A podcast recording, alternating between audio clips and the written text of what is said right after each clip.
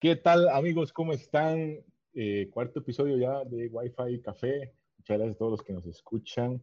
Les recordamos que eh, estamos disponibles para cualquier duda o consulta. Pueden buscarnos en eh, Facebook como Digital Acceleration Partners. Tenemos manuquiros.com, alejandrosolis.com y hoy tenemos visitas.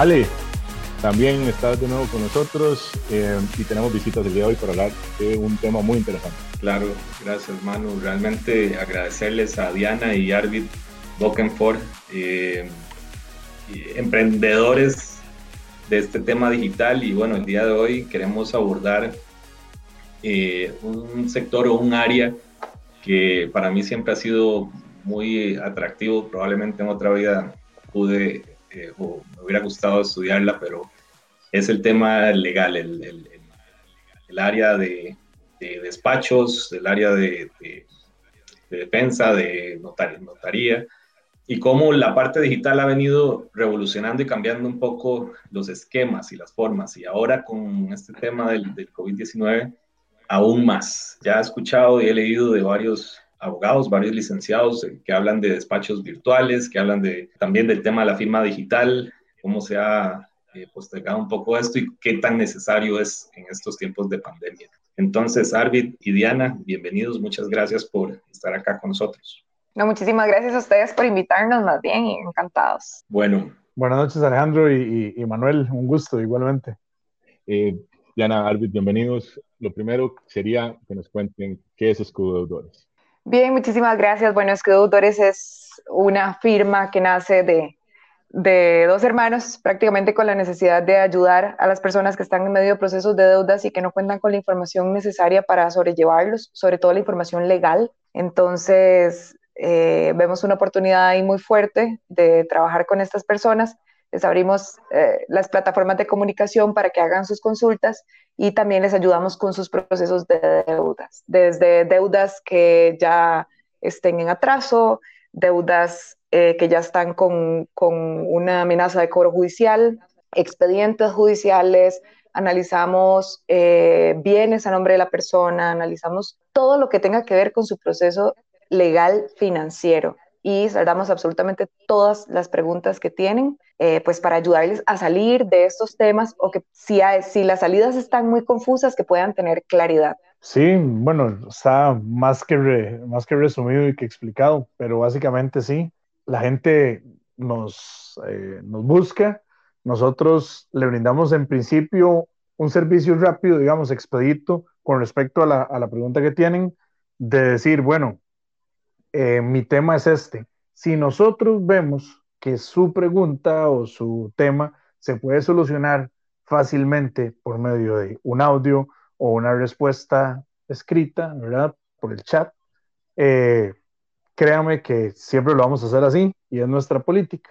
Si ya la pregunta o el caso uno lo ve y amerita ya una pequeña revisión o algo más profundo, pues ya lo valoramos, ya sea para una revisión de expediente únicamente y darle nuestro criterio, como decir un diagnóstico, o si ya eventualmente usted necesita ya una cita. Entonces, es, digamos, algo ah, eh, que tratamos que sea positivo hacia la persona de que de entrada no es como, mira, es que eh, tengo un procesillo, ah, sí, cita, y listo, y no hay más allá.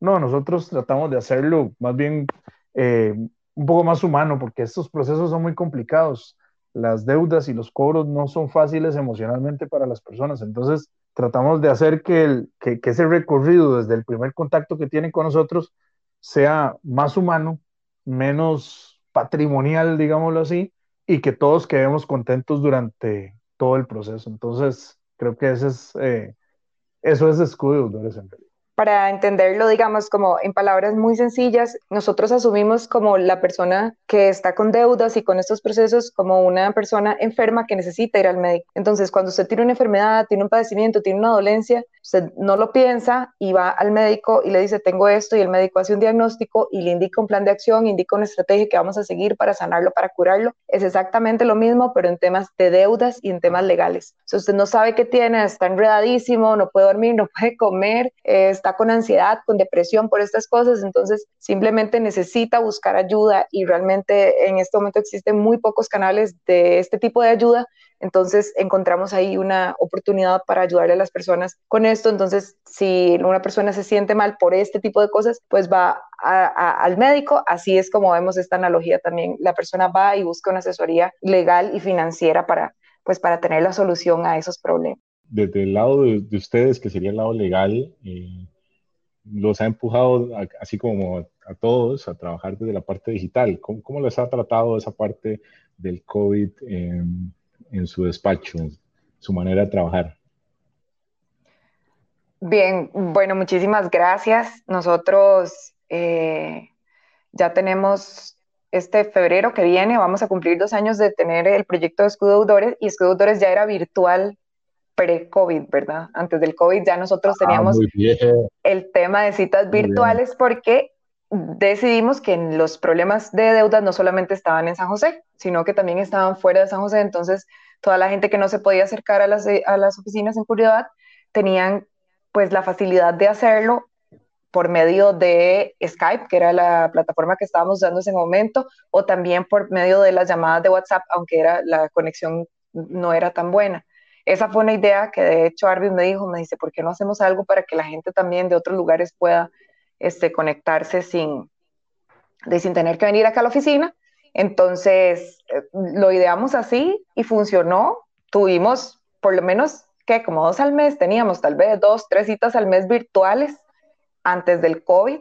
Mm. Después, em, después de eso, ya vino COVID y tuvimos que reinventar completamente nuestro servicio y nuestra manera de trabajar porque ya la presencialidad no era una no era primordial, sino que ahora la virtualidad se iba a convertir en lo que íbamos a hacer 100%. Y que yo creo que hacia eso vamos, ¿verdad, Arvid? Que vamos como dirigidos ya hacia mantener la virtualidad más que la presencialidad. El, de hecho, bueno, la, pandemia sí llegó a darle como el, el, el punto necesario que necesitamos para el convencimiento de las personas, porque para nadie es un secreto que todavía a nivel país hay cierto recelo aunque el COVID sí abrió eso, porque a la gente que, no quería hacerlo, no podía hacerlo, le tocó, o sea, tocó.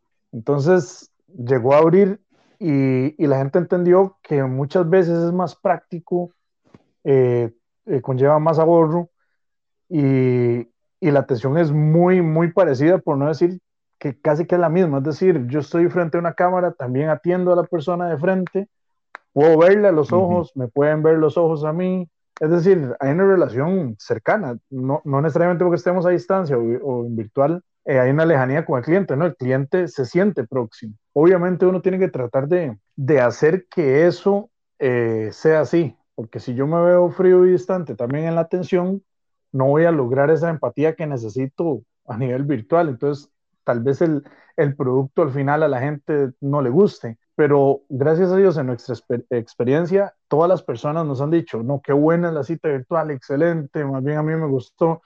Hay personas que dicen, ya yo no voy a volver a hacerlo presencial, es decir, la atención de mi caso la quiero virtual toda. Y para nosotros, pues, es bueno porque eh, nos ayuda como pymes también a minimizar costos, ¿verdad? Operativos y todo el tema eh, siempre conservamos un punto de atención física, sí, también, y operación, pero también nos ayuda a, minimizar ese tipo de gastos que tal vez eh, de algo le ayudan a uno para ir sobreviviendo con todo esto que, siempre conlleva dificultades, ¿verdad? El, tener una empresa pequeña eh, requiere esos pequeños detalles con cambios para poder salir, ¿verdad? Pero básicamente así es como se ha generado. Sí, Arvid y Diana, tal vez ahí es importante, bueno, el, tema de asesoría, el tema de, de consulta en, el despacho, que sí, como lo mencionas, hay un lenguaje corporal que podemos captar, eh, incluso eh, una inmediatez, que es tal vez lo que muchas veces eh, los, los, clientes andan buscando, ¿verdad?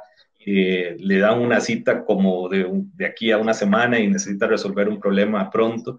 Incluso el, el, también la oferta, porque podríamos, podríamos hablar incluso de un, de, una, de un acompañamiento, no tanto como una hora, después me fui, se me olvidó algo, ah, tengo que volver otra hora u otro día. ¿Ustedes han pensado también algo así como un cambio de modelo, de servicio, de oferta? Yo creo que, que justo después del COVID, este, bueno, después de lo que estamos viviendo en este momento, nosotros hicimos un cambio, pero no tanto dirigido como a ese acompañamiento, porque eso siempre lo hemos dado. Digamos, nosotros, una de nuestras herramientas más fuertes es el WhatsApp, que de hecho es nuestra, nuestra manera de comunicarnos 100%, y está el Messenger del Facebook también, pero por el WhatsApp las personas que ya han venido tienen tan claro su panorama que realmente las preguntas que tienen surgen como a los al mes o a los dos meses y todas se le contestan vía WhatsApp.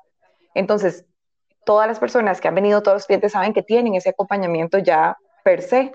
Lo que sí hicimos fue como estandarizar todo el sistema como en una cadena, ¿verdad? Escudo somos él y yo, nada más, ¿verdad? Entonces, bueno, aparte del equipo que tenemos, la familia y la gente que nos ayuda y la gente que también está dentro de la oficina, pero nosotros somos ya la, carnita, ¿verdad? La, fuente que genera todo lo que hace Escudo. Entonces, lo que hicimos fue más bien estandarizar el proceso de manera que la persona tenga un acompañamiento desde el primer contacto que hace con nosotros hasta después de que recibe su cita, ¿verdad? Después de que recibe la asesoría, lo tiene siempre por medio del WhatsApp, pero sí, la, digamos, la forma de trabajar propiamente en la asesoría es en una sola, si la situación cambia, eso se los puede decir mejor Arbit, si la situación cambia, si hay una novedad, entonces ahí la persona dice, mira, es que, ¿se acuerdan que estábamos esperando que me llegara una notificación? Bueno, ya me llegó, ¿qué hago? Ok, ahí sí, volví a venir. Pero si los, los temas se pueden resolver por medio del WhatsApp, ahí tenemos una comunicación muy fluida por ese medio. Sí, claro. El WhatsApp nos ha hecho la inmediatez de la que habla Alejandro. Es decir, yo, por ejemplo, siempre después de la, de la, de la cita, que por lo general en una cita ya se resuelven la mayoría de, de temas, la mayoría de escenarios, ¿verdad? Lo que queda es muy, muy, muy poco, pero siempre digamos, dejamos la puerta abierta. Entonces, si la persona tiene una X duda que le surgió, como, como, como dice Alejandro, le surgió, no sé, eh, tres días después, y no va a volver a pagar una cita, ¿verdad? Para ir donde nosotros. Entonces, nosotros le damos la posibilidad de que de forma virtual, es decir, por un mensaje de texto o inclusive por un audio que no sea evidentemente ¿verdad? muy largo, pueda externarnos la, la pregunta y yo igualmente por un audio también o por un texto resolvemos y por lo general se resuelve muy fácilmente. Entonces eso le da tranquilidad al cliente de que no se fue y ya quedó desamparado, sino que por medio de la inmediatez puede decir, mira, ¿qué pasa así? Y ya esa noche, si no iba a poder dormir tranquilo, ya va a poder dormir tranquilo porque hizo la pregunta y se le resolvió.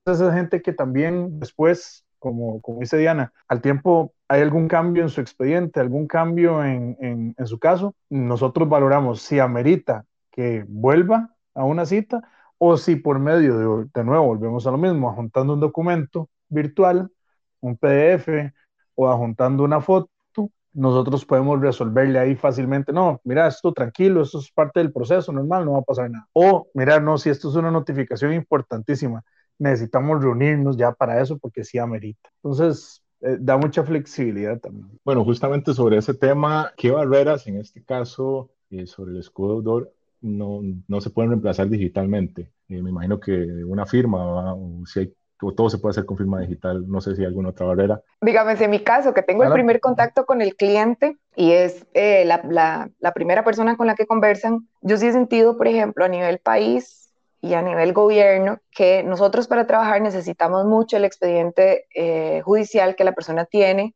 en gestión en línea, que eh, gestión en línea es la plataforma que brinda el Poder Judicial para que todas las personas tengan, todas las personas costarricenses tengan acceso a sus expedientes, ¿verdad? Entonces, muchas veces, por ejemplo, en pleno COVID, las oficinas cerradas o la gente sin saber horarios y no se dice en qué horarios están o cuáles oficinas están abiertas o cuáles no, y ese es un trámite meramente presencial. Entonces, para mí, esa es una gran barrera porque la gente dice, tenemos el caso de un señor que tiene, la mamá tiene 90 años y la deuda de, lamentablemente estaba a nombre de la mamá y él no la puede sacar de la casa, no puede, entonces está atadísimo de manos. Entonces, una, un gran favor que, que nos harían es que ojalá este tipo de cosas se pudieran solicitar de manera virtual. Esa es una necesidad que yo encuentro porque yo me topo de frente con los clientes. Arby tendrá tal vez otras necesidades ya en el pleno manejo de la persona de manera legal. Sí, digamos, ya en lo que es presentación de escritos y eso, tal vez el sistema sí es un poco más amigable o bastante más amigable, porque, eh, por ejemplo, uno puede perfectamente, cuando la persona eh, no está cerca o no puede venir a firmar el escrito, uno puede hacerlo, ya sea que lo firme con firma digital, ¿verdad? Eso es una, eso es una, una cuestión del sistema diferente tal vez a lo que ahorita podemos hablar más adelante con respecto a la parte notarial propiamente, ¿verdad? Pero en la parte judicial eso es una de las ventajas porque el escrito judicial puede ser firmado por la persona con firma digital, me envían el PDF a mí, yo lo firmo digitalmente y por medio de gestión en, en línea, a la hora de, de enviar eh, perdón, escritos, se hace mucho más fácil. Entonces la persona no tiene que venir donde nosotros a firmar, ni nosotros ir a recogerle la firma, ni nada. Entonces, por ese lado, digamos, no, no veo tanta, tanta barrera.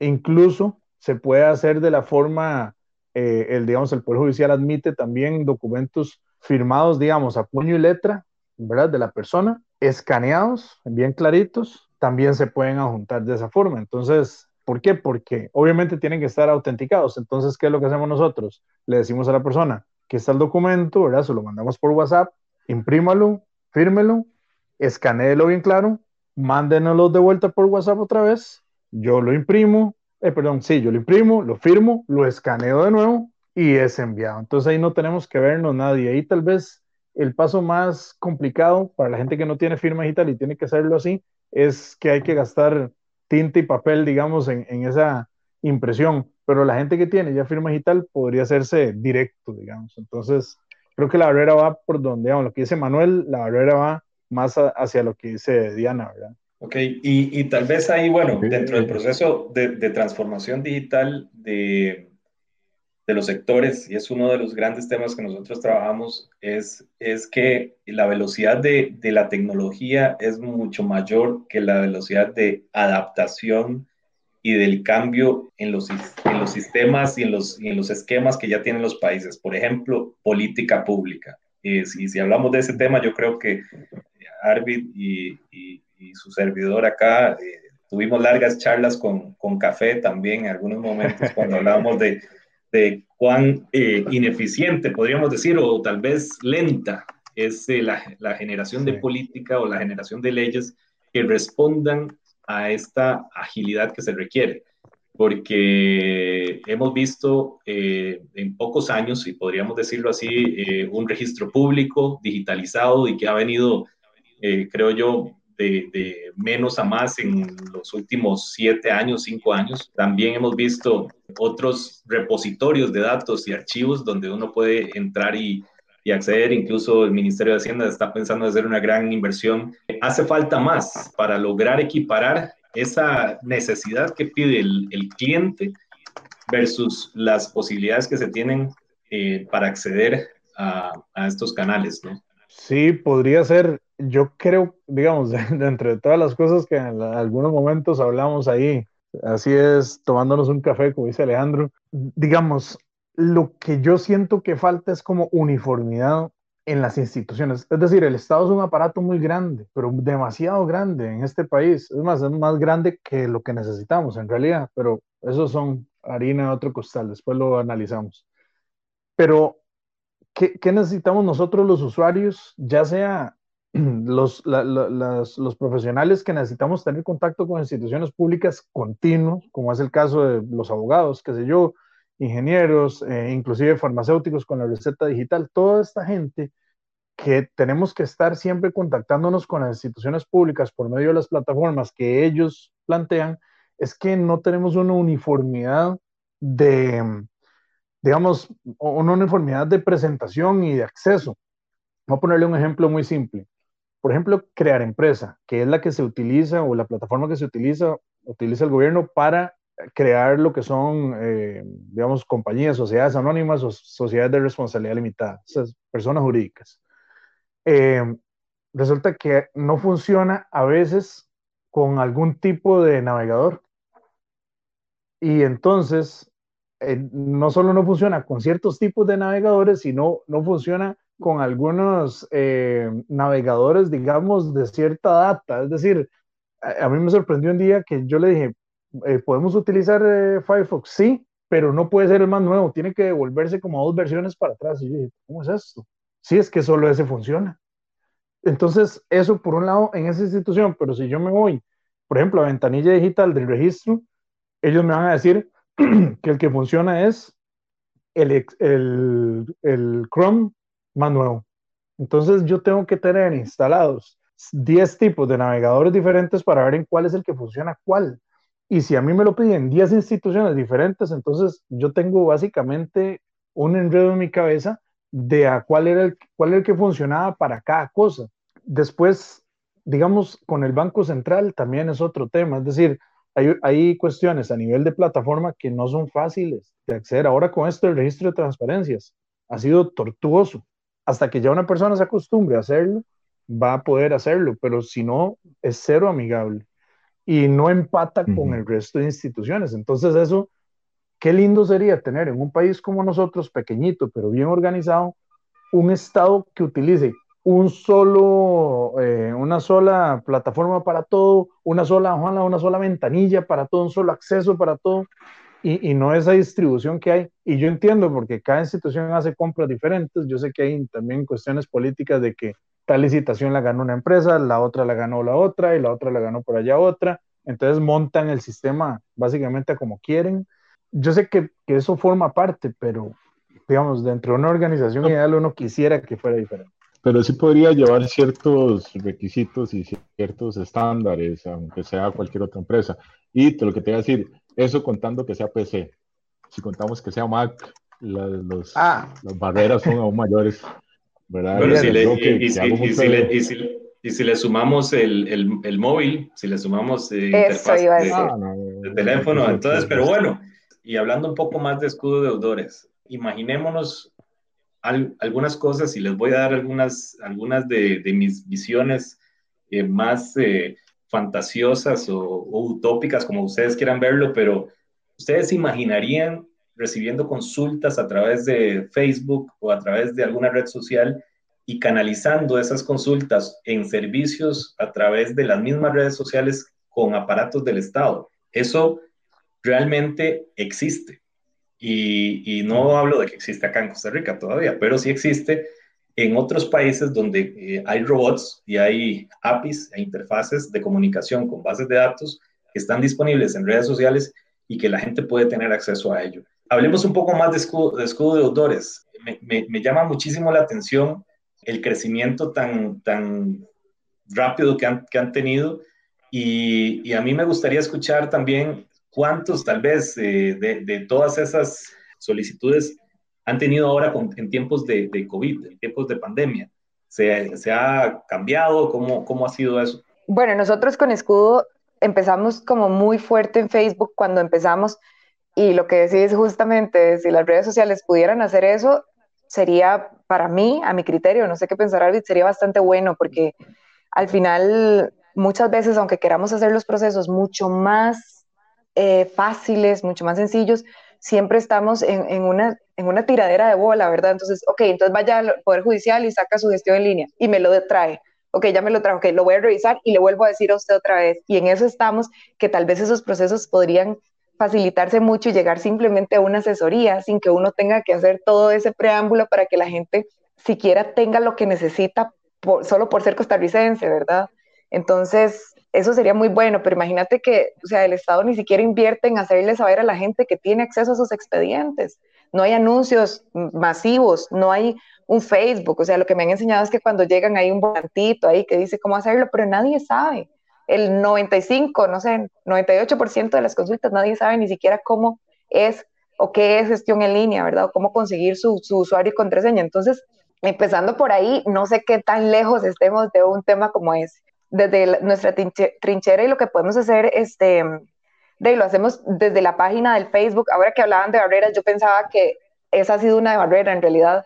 el hecho de lograr que la gente confíe en las otras personas, ¿verdad? Porque ya han sido tan estafados, porque ya los han vacilado tanto, porque ya les han pedido tanto desde las cárceles sus usuarios y sus contraseñas para las tarjetas que la gente me dice, pero ustedes no van a hacer nada con eso, ¿verdad? Es nada más para meterse y fijarse. Entonces, parte de, la virtualidad también nos lleva a creer un poco más en la gente que, que sí quiere ayudar. Por ejemplo, en este caso, escudeudores. Entonces, yo creo que lo que hemos hecho para manejar un poco esa barrera desde el Facebook es eh, crear otras plataformas, ¿verdad? No solo tener un Facebook, ahí hay una página web, tenemos un canal de YouTube, tenemos un podcast en Spotify, que la gente dice, es que no los conozco, me da miedo, bueno, métase acá, métase acá, yo le mando todos los links, entonces estamos haciendo como una red grande. Y otra cosa que nos ha ayudado con eso mucho en Escudo es digamos, esta parte de servicio a la comunidad gratuita, que son los programas, o no sé cómo decirlo, los en vivos que hacemos a través de las redes sociales, principalmente a través de Facebook, que es donde está nuestro público mayoritariamente, para que la gente también tenga acceso a la información que le pertenece, que es de ellos, ¿verdad? Como que es una prescripción, cuando, que es una notificación, por qué lo pueden notificar a usted, cuando lo están amenazando, cuando es mentira. Entonces, las redes sociales han sido como ese canal para poder llegar a la gente sin tener que pagar un anuncio en tele que prácticamente ya no, no se usa, ¿verdad? O sin tener que publicar una página ahí en, la, en, el, periódico que también ya no se usa, pero que nos ha permitido hacer eso. Entonces, si pudiéramos hacer todo el proceso 100% desde cero, desde, desde escudo hasta terminar con la asesoría y que la persona ya quede, por ejemplo, con su prescripción realizada, sería maravilloso eso. Eso sería un proceso lindísimo. Sí, en, países obviamente mucho más desarrollados, pero no con menos capacidad que el nuestro, porque de hecho hemos visto cómo en respuesta al sector de salud hemos respondido increíblemente. Grandes empresas como Intel, IBM, Amazon se vienen a Costa Rica por el talento y la calidad que encuentran acá. Tal vez lo podamos ver mal, muy lejano, pero si vemos hacia atrás 10 años, nos parecería una, un disparate de que hace 10 años no teníamos nada de esto que, estamos hablando, ¿no? Hace un mes eh, no teníamos. Bueno, hace un mes, bueno, lo de la pandemia, ¿no? Pero los servicios digitales de registro aún venían muy en pañales. Entonces, parte de, este, estos temas que se desarrollan son eh, valores agregados que se deben de crear en un nuevo despacho digital, porque yo me imagino un despacho virtual, eh, donde yo eh, puedo acceder a través de mi WhatsApp o de mi Telegram o de, mi, eh, de un repositorio de datos completamente seguro, con un token que me llegue, es único y que es verificable por mi número de teléfono. Existen muchas formas de hacerlo, ¿no? Y yo creo que eso es parte de este, de este nuevo concepto que hay que ir desarrollando. Y a mí, honestamente, me apasiona muchísimo ese tema eso tiene que, tiene que llegar en algún momento. Es decir, si uno quiere digitalizar y virtualizar la oficina, tiene que haber esa seguridad, porque, porque digamos, vamos creciendo según la tecnología nos va permitiendo. Hay una cuestión en derecho que, que siempre, bueno, hace 20 años atrás en la UN le decían a uno, eh, la sociedad, vamos a ver, la sociedad va primero que el derecho. Yo ya ahora yo no me atrevería a decir esa frase así, yo me atrevería a decir ahora que la, a decir ahora que la tecnología va, pero a años luz del derecho. Y de Entonces, todo. Y, sí, claro, y de todo, de, de, todas las cosas, pero las leyes, como son creadas por seres humanos, y además, para crear leyes se necesita una, una, eh, una construcción, digamos, eh, ya sea en un parlamento, en una asamblea, eh, en una Cámara de Representantes, eso tarda. Poner de acuerdo dos, tres, cuatro, o 57, o 58, o 60 personas no es fácil. Entonces la tecnología siempre va a avasallarnos. ¿Y qué es lo que nosotros, digamos, los abogados tenemos que ir como, o hemos tratado de ir implementando como una, eh, digamos, ¿qué es lo que hay ahorita? Hay eso, ok, vamos con eso, como para ir solventando el tema. Por ejemplo, en esto del COVID yo me puse a pensar y yo dije, ok, yo lo envío para que me lo autentique alguien que no tiene firma digital con su puño y letra. Y, pero ¿cómo sé yo si esa persona es o no es la que me está de verdad firmando el documento? Yo sé que es la persona interesada. De ¿qué me quedaba? Hágame un videito de cuando me lo está firmando. No es lo más seguro del mundo, no. Un video es editable, claro. más ahora que pueden hacer mil cosas y hemos visto hasta con figuras políticas y de todo que los ponen a, a, a Barack Obama dando un discurso de algo rarísimo ahí y es que le, le toman las cuestiones de las facciones y le cambian todo. Bueno, eso es lo que tenemos ahorita, pero eso, lo, lo que, lo, lo, de la encriptación y todo eso tiene que llegar a, a darse como, como tan fluido como nosotros estamos haciendo ahorita es. Sí, claro, por supuesto. Bueno, y justamente esa es la idea, que Digital Acceleration Partners buscamos sociedades y buscamos cómo ir eh, generando nuevas eh, dinámicas entre, entre, las diferentes participantes. Eh, por ejemplo, ahora que hablábamos de, de la automatización, un día de estos hablé, ¿qué? 15 minutos con un chat de, un chat de Facebook y, y hasta después de los 15 minutos me di cuenta que era un robot. La verdad, la verdad, no, no tenía la menor cara de ser un robot, claro, probablemente era un software un poquito más, más complejo, pero era 15 minutos y hasta después de los 15 minutos fue que la persona con la que estaba hablando me puso, hey, ahora sí soy yo, tal cosa, y yo, ok, bueno, pura vida. Pregunta eh, técnica para pymes, em, que creo que ahorita hay muchas en, situaciones de, de, problemas. ¿Qué paso debería hacer uno antes de llegar a un problema con escudo deudor? ¿Qué es lo que debería de hacer si creo que voy a tener algún problema de este tipo de, deuda? Vamos a ver, eh, de mi parte, o sea, de la parte de comunicación, porque así nos dividimos aquí, ¿verdad? Él tiene la parte legal y yo hago todo lo que tiene que ver con, con la parte de comunicación, yo soy comunicadora. Entonces, yo creo que sí, no es necesario reinventarse, pero sí reformar completamente la idea. Eh, vamos a ver, hay que iniciar desde qué precio está cobrando, a quién se está dirigiendo, si cuando uno tuvo la pyme, la idea de la pyme tuvo objetivos, objetivo, eh, objetivo general, objetivos específicos, a dónde quería llegar, cuál era su público meta, y todo eso tiene que cambiar, entonces hay que presupuestarse. Ahora, estamos hablando de una pyme que venía sana, ¿verdad? Pero bueno, yo también quiero decirles que no necesariamente hay que ser un experto en tecnología para poder hacer las cosas más sencillas. O sea, YouTube, por ejemplo, nos da muchísimos tutoriales con muchísimas herramientas, algunas gratuitas, otras que son de paga, como Canva, por ejemplo, que tiene un valor, no sé, de 14 dólares mensuales y que le permite a un no diseñador, perdón a todos los diseñadores, pero a un no diseñador hacer diseños para promover su negocio en redes sociales y te dice, lo quiere para Facebook, para Instagram, para YouTube, para qué lo quiere, ¿verdad? Hasta hacer un video animado, cosa que ¿verdad? En, otro tiempo no hubiéramos podido imaginarlo. Pero entonces busquen como información en Internet. El Internet también se puede utilizar para aprender esas cosas, ¿verdad? Entonces busquen información sobre cuáles herramientas le pueden servir para hacer resurgir a su negocio en tiempos en que la virtualidad está siendo lo principal. Tal vez no sea permanente, tal vez sea solo por ahora, pero que ese por ahora entonces me ayude a generar. Entonces, desde la conceptualización del negocio como lo teníamos, otra vez volver a generar un negocio que sea parecido o que sea el mismo, pero cambiándole ciertas cositas. Y este, animarse, animarse a hacer un podcast, animarse a grabarse, eh, tener mucho vínculo con la gente, cercanía. A veces la gente piensa que todo tiene que ser perfecto y a veces el, video que más likes tiene es uno donde usted dijo, gente, se me van a podrir estos aguacates, por favor cómprenmelos y tuvo millones de reproducciones y más bien no le alcanzaron para venderlos. Entonces, es como eso, animarse a hacer las cosas, informarse un poco, si pueden pagarle a alguien que les ayude, genial, pero por la parte de, la comunicación es esa. Ya les digo, en una empresa que viene, ojalá sana. Ahora bien, si la empresa viene ahí como acarreando problemas económicos que venían previo al COVID, que eso nos ha pasado muchísimos de, pues porque ya de por sí la economía del país estaba difícil antes de esto, entonces le doy el paso aquí al licenciado. Bueno, ya desde, desde la parte más técnica, la recomendación nuestra siempre es sentarse, hacer números y ser honesto con uno mismo y decir, bueno, ¿cómo, está mi, mi, pyme ahorita, verdad? O sea, ¿hasta cuánto creo que voy a resistir? ¿De aquí a cuánto voy a poder salir con todas las obligaciones y ser honesto y decir, de no, bueno, creo que es hasta acá.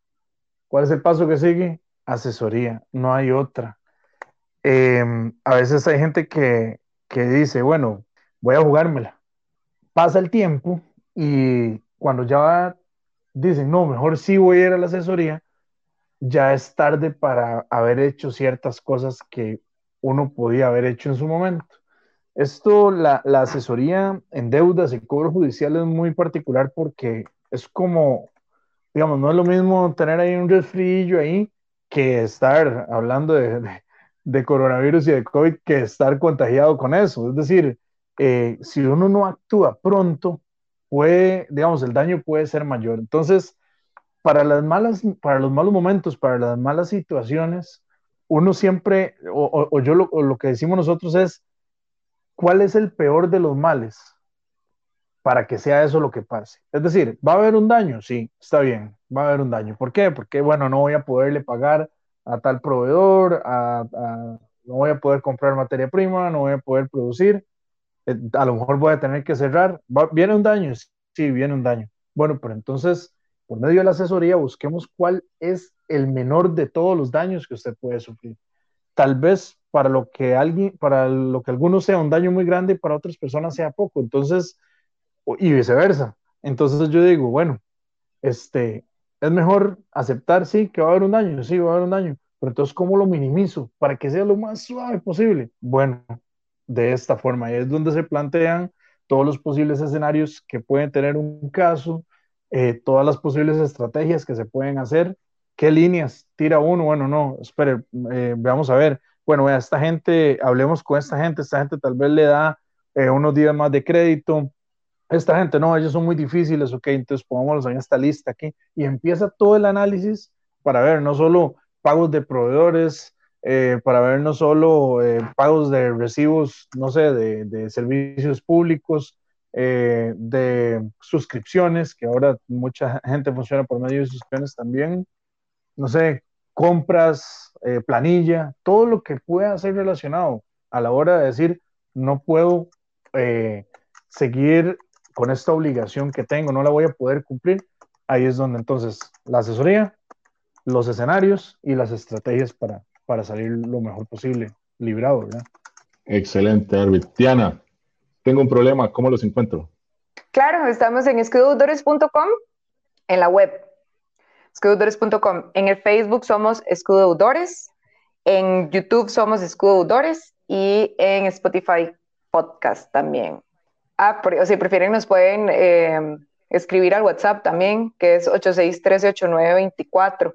Pero igual en todas las redes sociales viene clarito cuál es el WhatsApp y, ¿verdad? Y cómo nos pueden encontrar pero sí normalmente yo los mando a, las, a, la página web para que nos conozcan, porque ahí es como un poco más personalizado, ¿verdad? La historia, quiénes somos y todo esto. Y en el Facebook ahí prácticamente es de donde se mueven todas las redes sociales. Perfecto, entonces ya saben, busquen a Escudores en todas las redes, sitio web, en Facebook, en YouTube. Y después de escuchar este podcast, váyanse a escuchar el podcast de Escudores.